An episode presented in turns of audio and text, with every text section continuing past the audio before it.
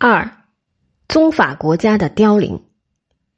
三家分晋，三家分晋和田氏代齐是春秋向战国历史过渡的两个关键节点。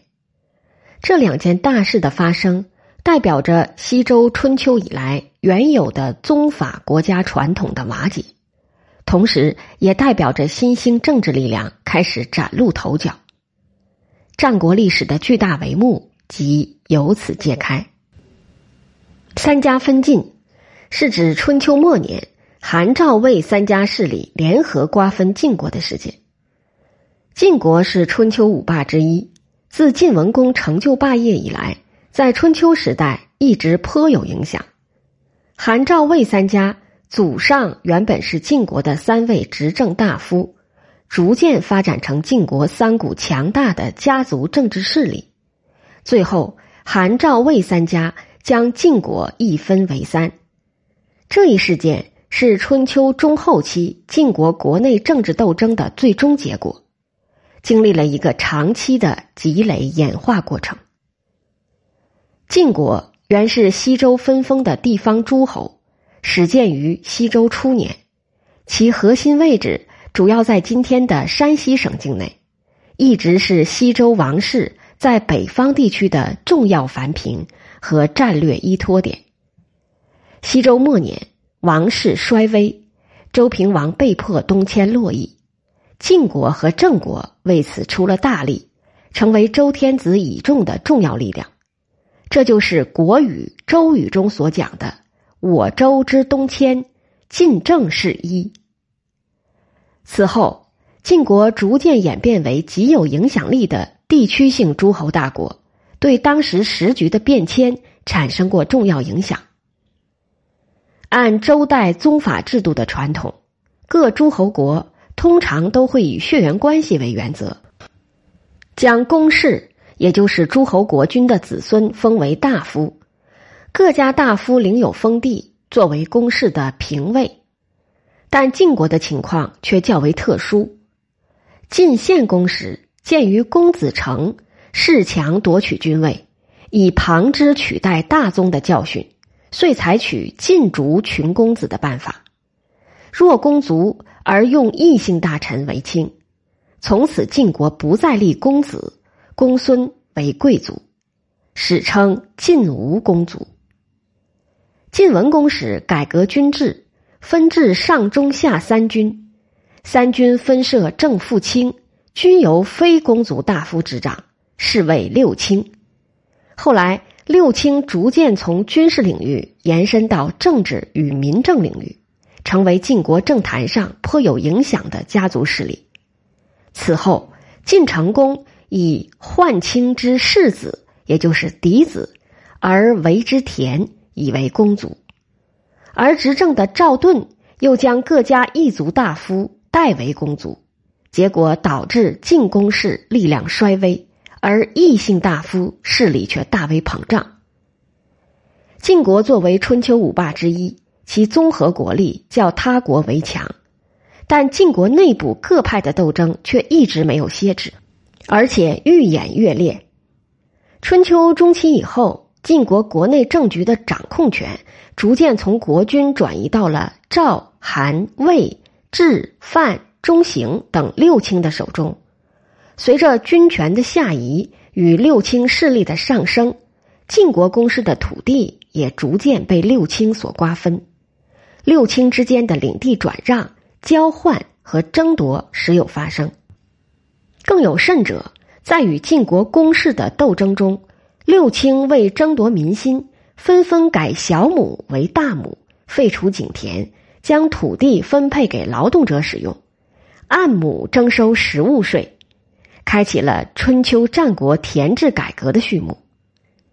周敬王七年（公元前五百一十三年），晋国的执政范宣子又铸行鼎，以成文法的形式公布行书，晋国法治建设也因此出现了重大变化。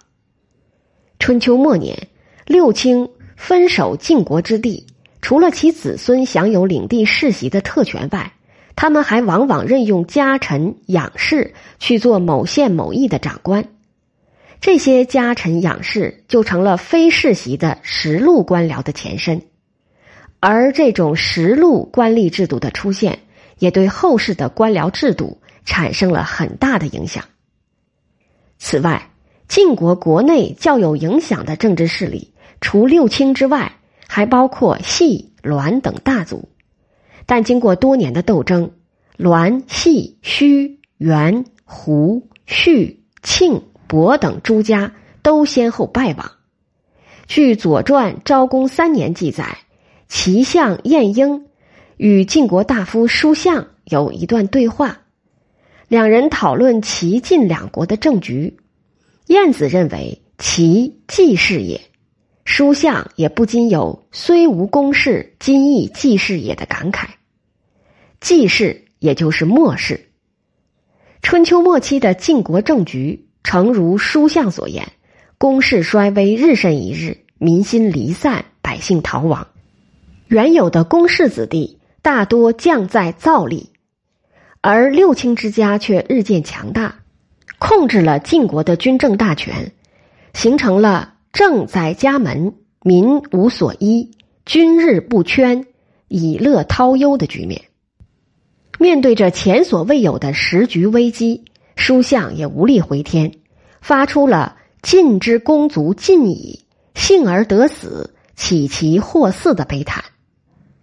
书相所描述的情况，史称六卿专政，六卿各占地盘。各有武装，他们为争权夺利展开了激烈尖锐的斗争，互相攻打不休。晋出公十七年（前四百五十八年），六卿中的智氏与赵、韩、魏三家联合，灭掉了范氏、中行氏两家，而共分其地。按照原来的规矩，被灭家族的土地应该归还给公室，也就是国君。但这次四卿却将两家土地私分，引起了国君晋出公的不满。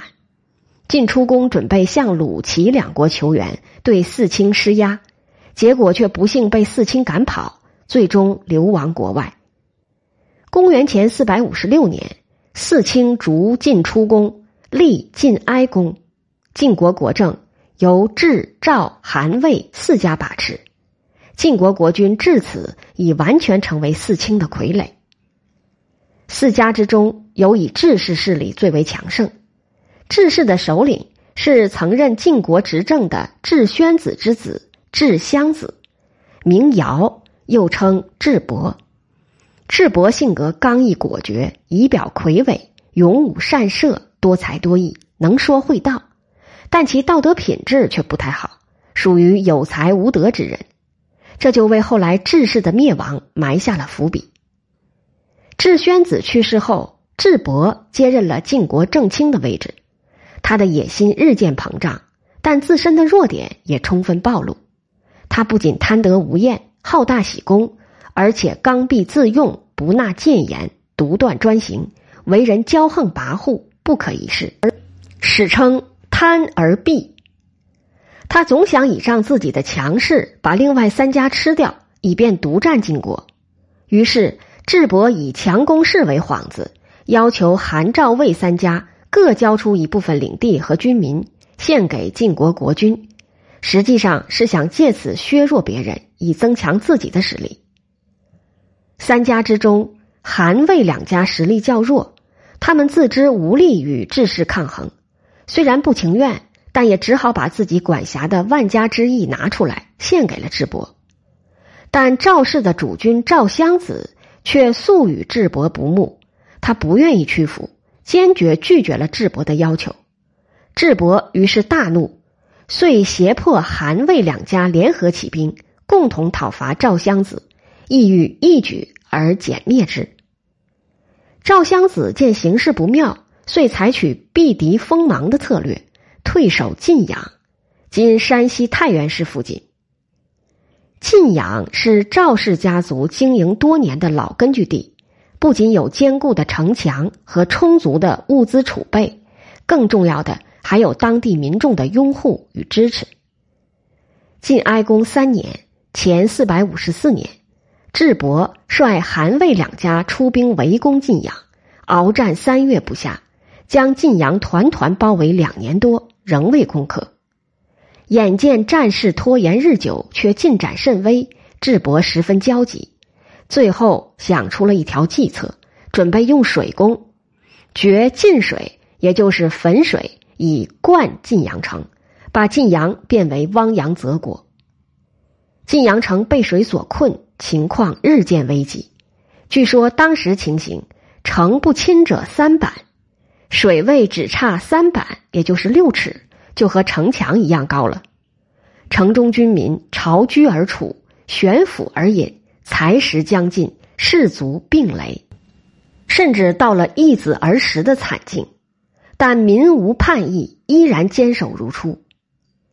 智伯带着魏桓子、韩康子巡视水情，见赵氏指日可灭，不禁踌躇满志，忘乎所以的说：“吾乃今之水可以亡人国也。”魏韩二人闻言，马上联想到自家的事。魏桓子想到汾水可以灌安邑，今山西运城市附近属于魏；韩康子想到降水可以灌平阳，今山西临汾市属于韩，不免暗暗惊心。但智伯却满心以为大功垂成，对韩魏二家的微妙心态变化丝毫没有察觉。赵襄子为化解危机，与谋臣张孟谈策划。决定策反韩魏，于是张孟谈星夜潜出城外，与韩魏二家密谈，揭露智伯贪得无厌的政治野心，并晓以唇亡齿寒之理。韩魏二家终被说动，于是约好日期，共谋治事。赵魏韩三家里应外合，反击智伯。赵襄子派军夜出，袭杀智伯守堤之力，开掘汾水河堤。使河水反灌智伯营寨，智伯军队为水所淹，措手不及，乱作一团。韩魏二家又从两边夹击，智伯军败，最后被赵襄子追杀于榆次凿台，智氏之族尽灭。这一年是周定王十六年，前四百五十三年。晋阳之战最终确立了韩赵魏三家在晋国的地位，从此。晋国的政局就从四卿并立转而成为韩赵魏三卿分治的局面，这就为日后三家分晋奠定了基础。公元前四百三十八年，晋哀公去世，其子晋幽公即位。此时晋国的公室已毫无权威，能够控制的地盘也只有绛（今山西运城新绛）与曲沃（今山西曲沃）两邑。其余的土地全部被三家瓜分。晋幽公非但不能号令韩赵魏三家，反而自己要去朝见三家之君。从此，韩赵魏合称为三晋。周威烈王二十三年（前四百零三年），周天子出命晋大夫魏斯，魏桓子之孙；赵吉，赵桓子之孙；韩虔，韩康子之孙。为诸侯，韩赵魏三家终于得到了周天子的正式册封，获得了与其他老资格诸侯国君平起平坐的地位与名分。三国的开国国君分别称魏文侯、赵烈侯和韩景侯。正因为如此，这一年也被后世部分史家视为春秋与战国的历史分界点。公元前三百七十六年。韩赵魏共同废掉了晋晋公，将晋公室剩余土地瓜分殆尽。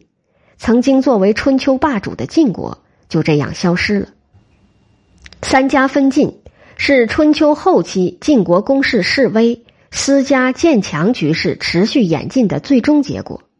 魏赵韩三国正式获得周天子的册封，代表着春秋以来原有宗族国家政治传统的最终衰落。